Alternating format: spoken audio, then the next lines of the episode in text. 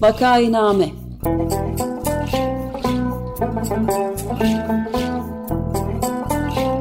Salgın günlerinde memleket manzaraları. Hazırlayan ve sunanlar Güven Güzeldere, Ömer Madra ve Özlem Tekin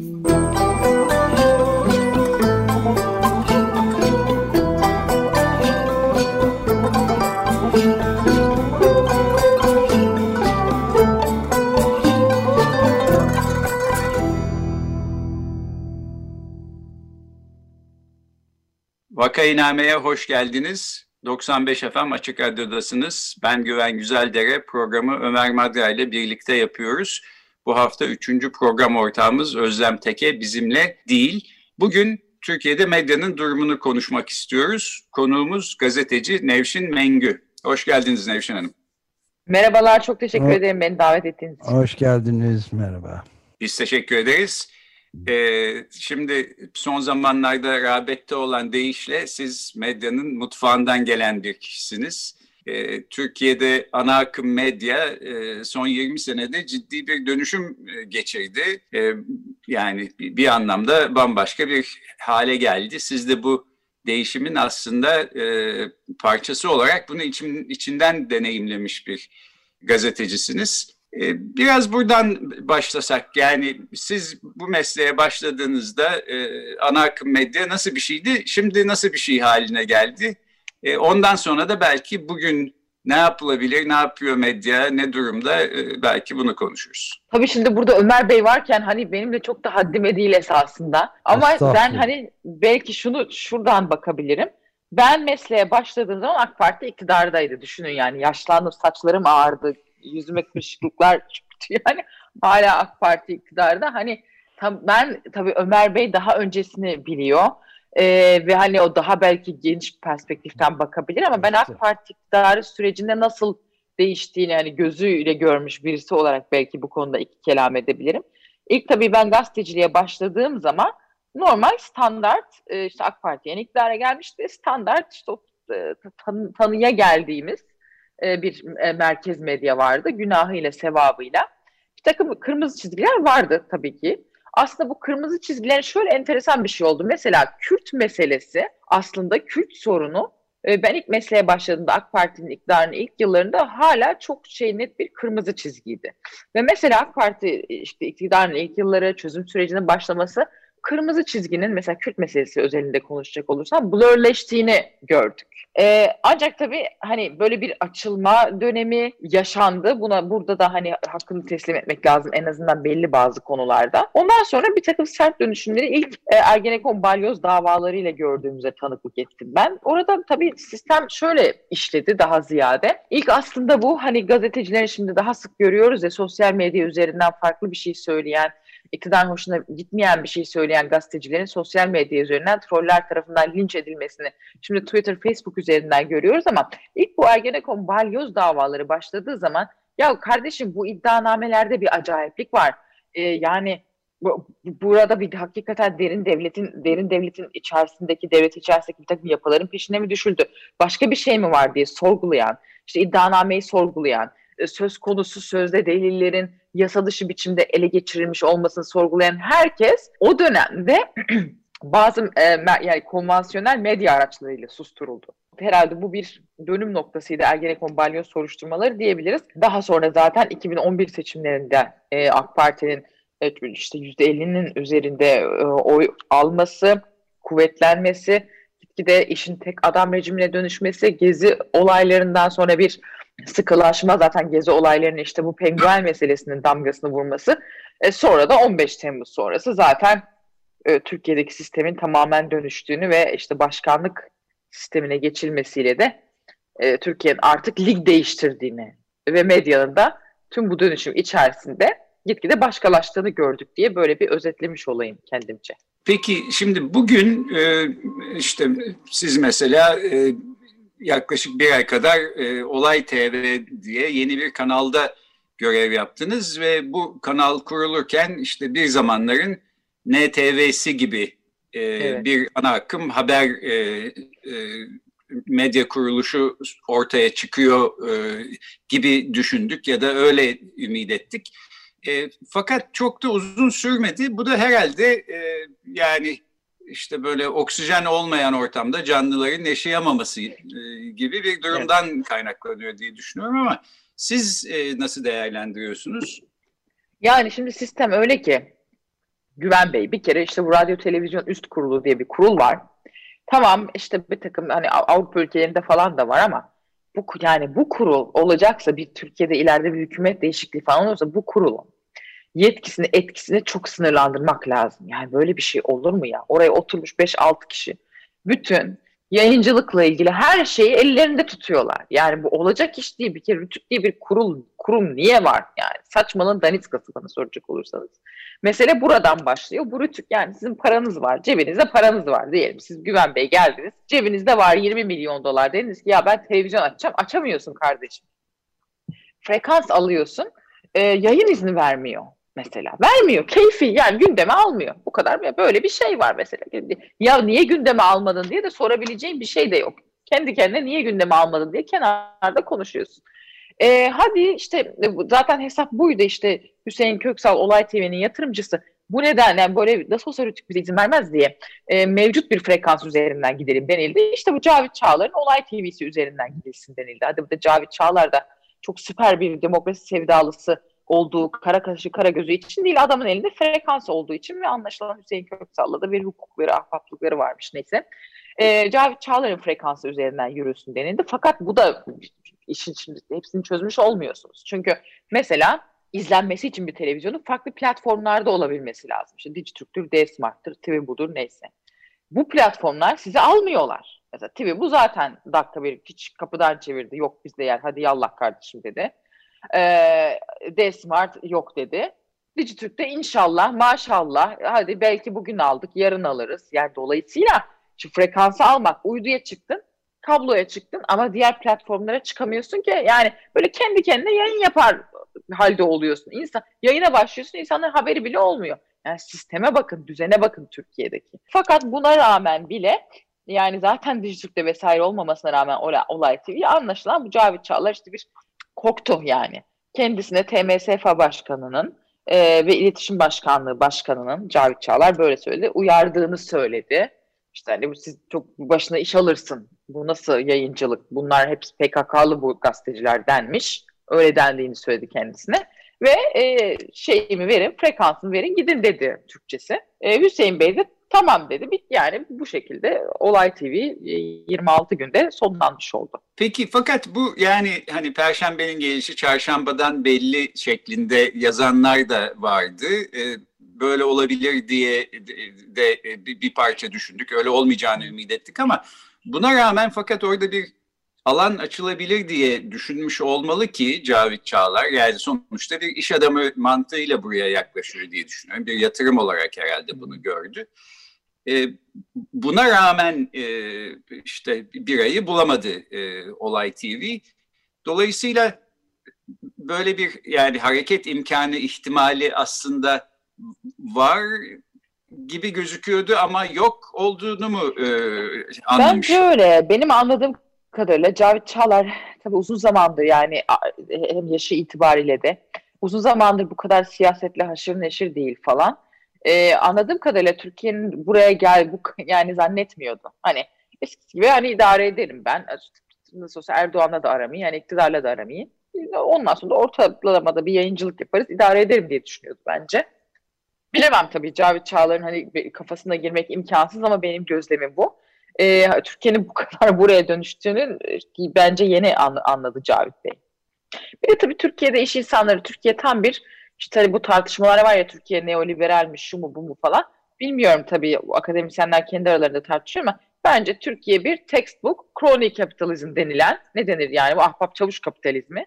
Ee, ve aslında tabii serbest piyasa ekonomisi bile yok Türkiye'de. Yani Türkiye şu anda işte Kazakistan, Türkmenistan falan gibi böyle bir acayip bir garabet bir sistem. Ahbap çavuş kapitalizmi olduğu için bizde öyle iş insanı da yok ki bizde iş insanı dediğin devletten iş alıyor. Ne olacak bizde öyle ayrı bir piyasa var da falan değil ki ya bizde fiyatları bile devlet set ediyor. Ya arıyor şunu şundan satacaksın diyor kapatıyor. Yani Onun için bizde öyle bir hani o an klasik anlamıyla anladığımız burjuvazi iş dünyası falan yok ki devlete iş yapan bir takım işte bir biraz zengin insanlar var özünde yani. Aslında acık ya bununla karşı bu, bunu bu, bu gerçeği görmek lazım. Peki çok büyük e, sermaye sahipleri yani bildiğimiz işte Türkiye'nin ve dünyanın da aslında en zengin kesimlerin arasında adları geçen kesimler ne nasıl bir tavır içinde davranıyorlar bu medyaya mesela. Şeyi mi kastediyorsunuz? Bu me meşhur beşliği mi kastediyorsun? Hayır. Kalyonlu mi aklar mı? Daha da büyüklerini yani koçları büyük falan aile, mı kastediyorsun? tabii evet yani ilk listeye koçları, baktığınız zaman en büyük koç Sabancı ve diğer evet. büyük isimleri. İlk ilk evet. beşte ilk ona giren onlar başka bir kategoride tabii. Asıl elit diyebileceğimiz şeyler onlar değil mi seçkin kesim? Evet herhalde öyle ama zaten Güler Sabancı çok e, Berat Albayrak'ı da çok beğeniyordu. Yani tam öyle değil mi Ömer Bey? Yani e, devletle iş yapacaksın Türkiye'de. Şimdi devlet isterse önünü kesiyor. Bir yasa çıkartıyor, hayatını alt üst ediyor. Bir şey buluyor, kendince işte e, yani Aydın Doğan'a böyle yapmadılar mı? Olmayan vergiyi kestiler adama. Yok yani vergisi olmayan şeyin vergisini kestiler. Ne olacak? Nereye gideceksin? Şey de yok ki yani. Bir mahkeme falan hani mahkemeye gittim kazandım böyle bir dünya da yok ki Türkiye'de artık. Onun için bu yani bununla karşı karşıyayız sanırım. Ee, gördüğüm kadarıyla gördüğümüz kadarıyla dedim koç ailesi falan hiç girmiyor bu medya işlerine çünkü biraz da başına da bela oluyor durduk yere devletle işte artık devlet hükümet iç içe de geçti bunu da görüyoruz. Karşı karşıya geliyorsun başına iş alıyorsun gibi bir durum var yani. Peki bir yandan böyle öte yandan sizin medyaya ilk girdiğiniz zamanlarda belki sosyal medya bu kadar e, etkili yoktu. bir hareket o kadar alanı eskiyim ben. Öyle bir şey yoktu. Sosyal medya hiç yoktu. belki hiç yoktu. Şimdi var ve işte hani evet. e, ana akım medyada e, yer almak istemeyen sizin gibi e, gazeteciler oradan bir parça hareket alanı kendilerine buluyorlar. İşte YouTube kanalları var, Twitter'dan şuradan buradan yayınlar yapılıyor. E, bu e, gerçi sosyal medya üzerine de bir tahakküm kurmak için işte bir takım yasalar çıktı. Evet. Biz e, Profesör Yaman Akdeniz'le bunu e, birkaç ay önce konuşmuştuk. E, şu anki durumda her şeye rağmen e, sosyal medya yine de bir alternatif e, kanal sağlıyor mu? Ya da ne kadar sağlıyor? Tabii tabii yani zaten şu anda elimizde sadece sosyal medya var aslında. Yani ben kendi açımdan öyle en azından YouTube kanalından yayınlara devam ediyorum. İşte dijital işler yapıyorum, podcast'im var falan. Bir yandan çok keyifli. Çünkü izleme paternimiz de değişti bence. Yani benim izleme paternim de değişti bir yandan. Hani dünyada bu da oluyor. Yani bir şeyi açıp televizyonu bir şey beklemek garip geliyor artık. Bir şey tıklayıp izleme alışkanlığını edindik ya. Ve daha mobil yani mesela her zaman ben işte e, diyelim metro bininden podcast dinliyorum ya da koşarken podcast dinliyorum falan. Hani başka bir şekilde e, bu işte haber ya da ne takip ediyorsak e, hayatımıza entegre oldu. İzleme, tüketme alışkanlığımız değişti. Bu işin bir tarafı. Bir de tabii izleyici daha aktif.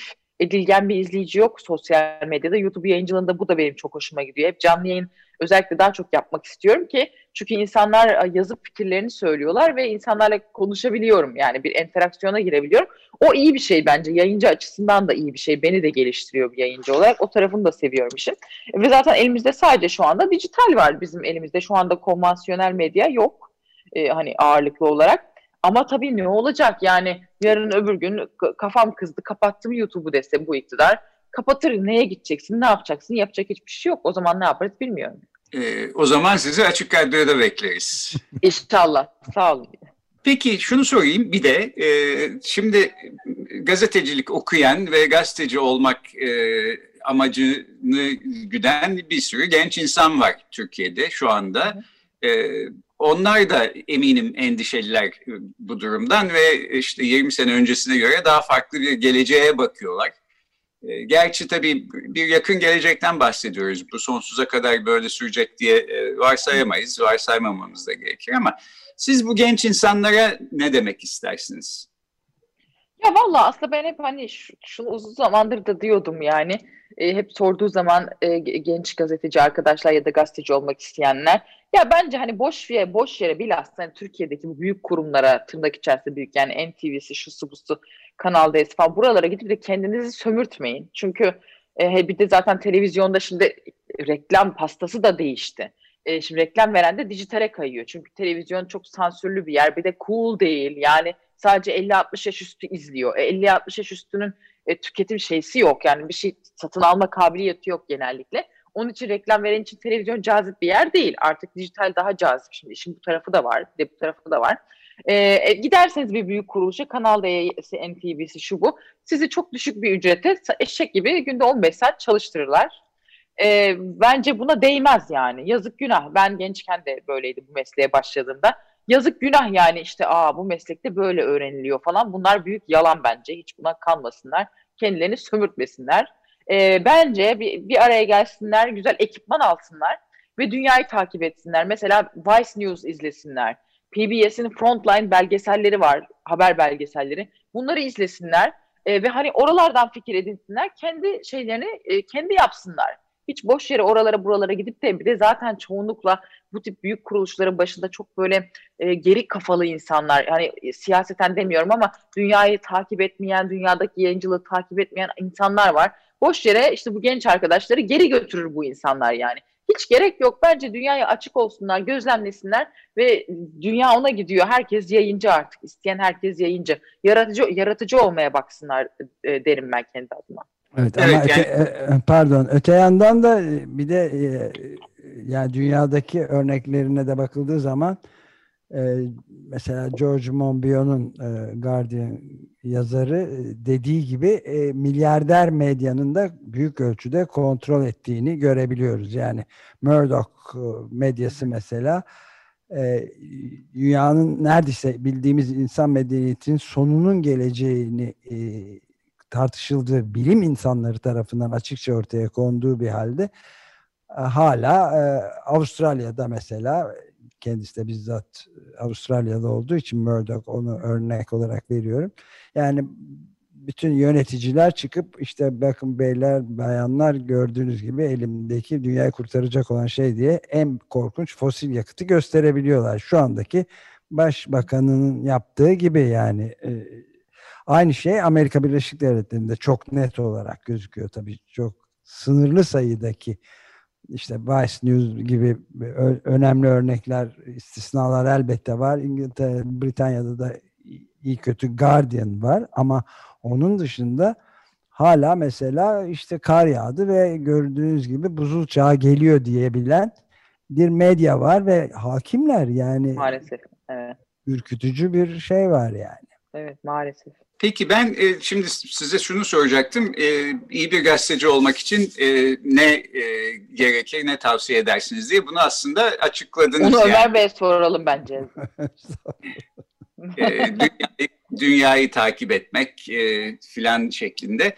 Şöyle o zaman sorayım. Siz gazeteciliğe ilk başlayacağınız zaman Türkiye'nin şimdiki durumu e, olsaydı, e, karşınızda böyle bir ana medya bulsaydınız bu işi ne de yapar mıydınız yoksa ya ben en iyisi başka bir şey yapayım mi derdiniz? Zaten beni kimse almazdı herhalde.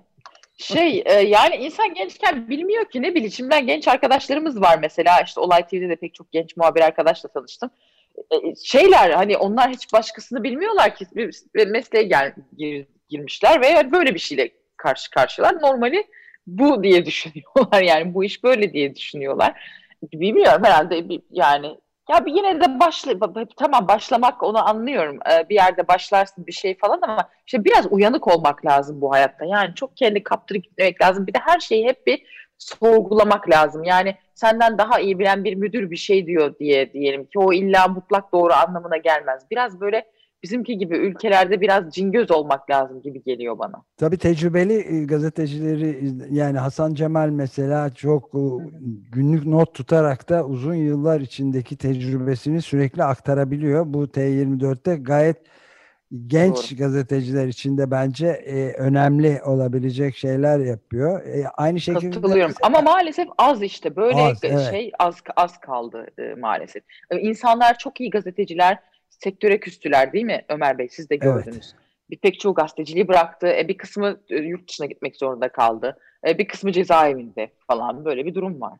Ve mesela işte Faruk Bildirici gibi aslında ombudsmanlık evet. görevini de e, gerçekten en, ender Doğru. yapanlardan bir tanesi de e, şey yapılamadı. E, barındırılmadı bulunduğu yerde.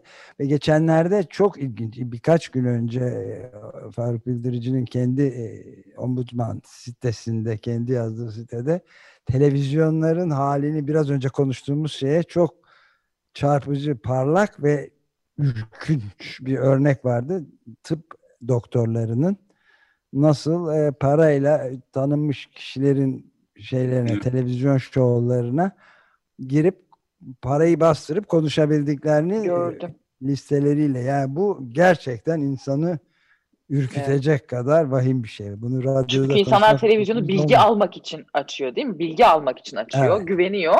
Ama aslında orada karşısında bilgi değil reklam var yani aslında. Ve bunu evet. standart izleyicinin bilmesine imkan yok maalesef. Onu bir samimi bilgi e, diye dinliyor.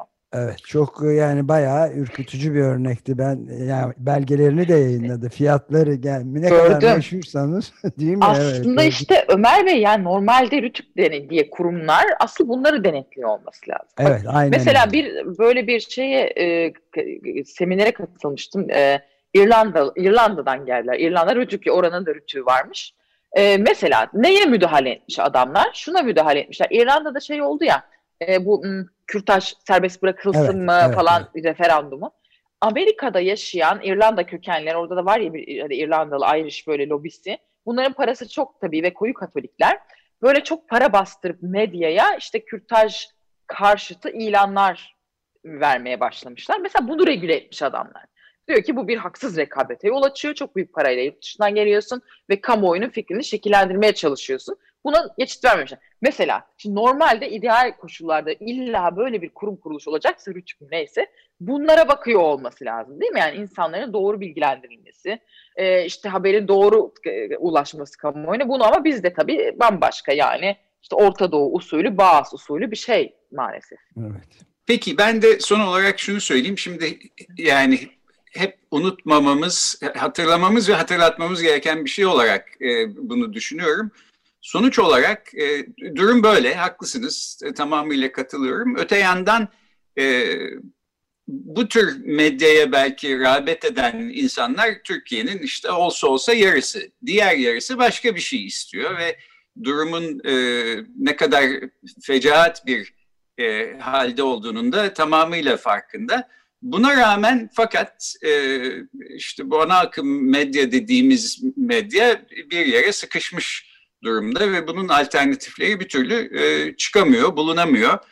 E, bu da bana sürdürülebilir bir şeymiş gibi gelmiyor. Yani e, iktidar açısından bakacak olursak onların sürdürmesi de zor. Çünkü tirajlarda düşüş var. İşte Amiral Gemisi diye bir gazete vardı. Hürriyet gazetesi. Şimdi kim okuyor belli değil. E, filan böyle e, yerlerde sürünüyor durumdalar ve sizin dediğiniz gibi haber tüketme alışkanlığı da değişti. Yani mobil cihazlardan işte anında istediğimiz anda ulaşmak istiyoruz. Televizyon karşısında oturup onu açan insanlar da var ama bunlar daha ziyade işte böyle benim annem babam yaşında insanlar e, haline geldi. Dolayısıyla burada böyle daha e, geniş bir dönüşüm dalgası da sanki var. Bütün bunlardan e, yakın gelecek için, Türkiye için umutlu olabilecek bir şeyler çıkartmak mümkün mü? En son bunu sorayım. Evet, Nevşin Vallahi son umuyorum mümkündür. Sorusu. Umuyorum mümkündür. Bilmiyorum sizler ne düşünüyorsunuz? Artık umuyorum mümkündür diyorum yani hakikaten. Evet. Valla ya, iyi bir notayla bitirmiş oluyorum. Ve bunun mücadelesini vermekten başka bir yol da yokmuş gibi geliyor bana. Siz de onu yapıyorsunuz. Haklısınız. Zaten. Ve, ve siz de biz de işte değil mi? Elimizden geldiği kadar. Evet evet. Yani bunu sürdürmekten başka bir yol olduğunu ben göremiyorum şahsen. Siz de öyle yapıyorsunuz zaten. Evet haklısınız. Teşekkürler.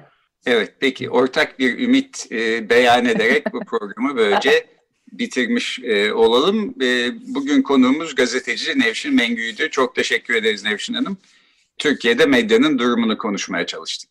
Çok teşekkürler Nevşin Mengü. Ben teşekkür ederim. Peki, görüşmek üzere, hoşçakalın. Bay bay.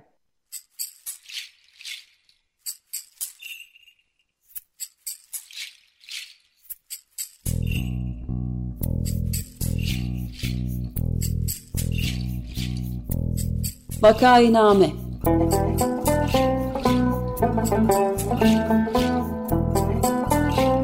Salgın günlerinde memleket manzaraları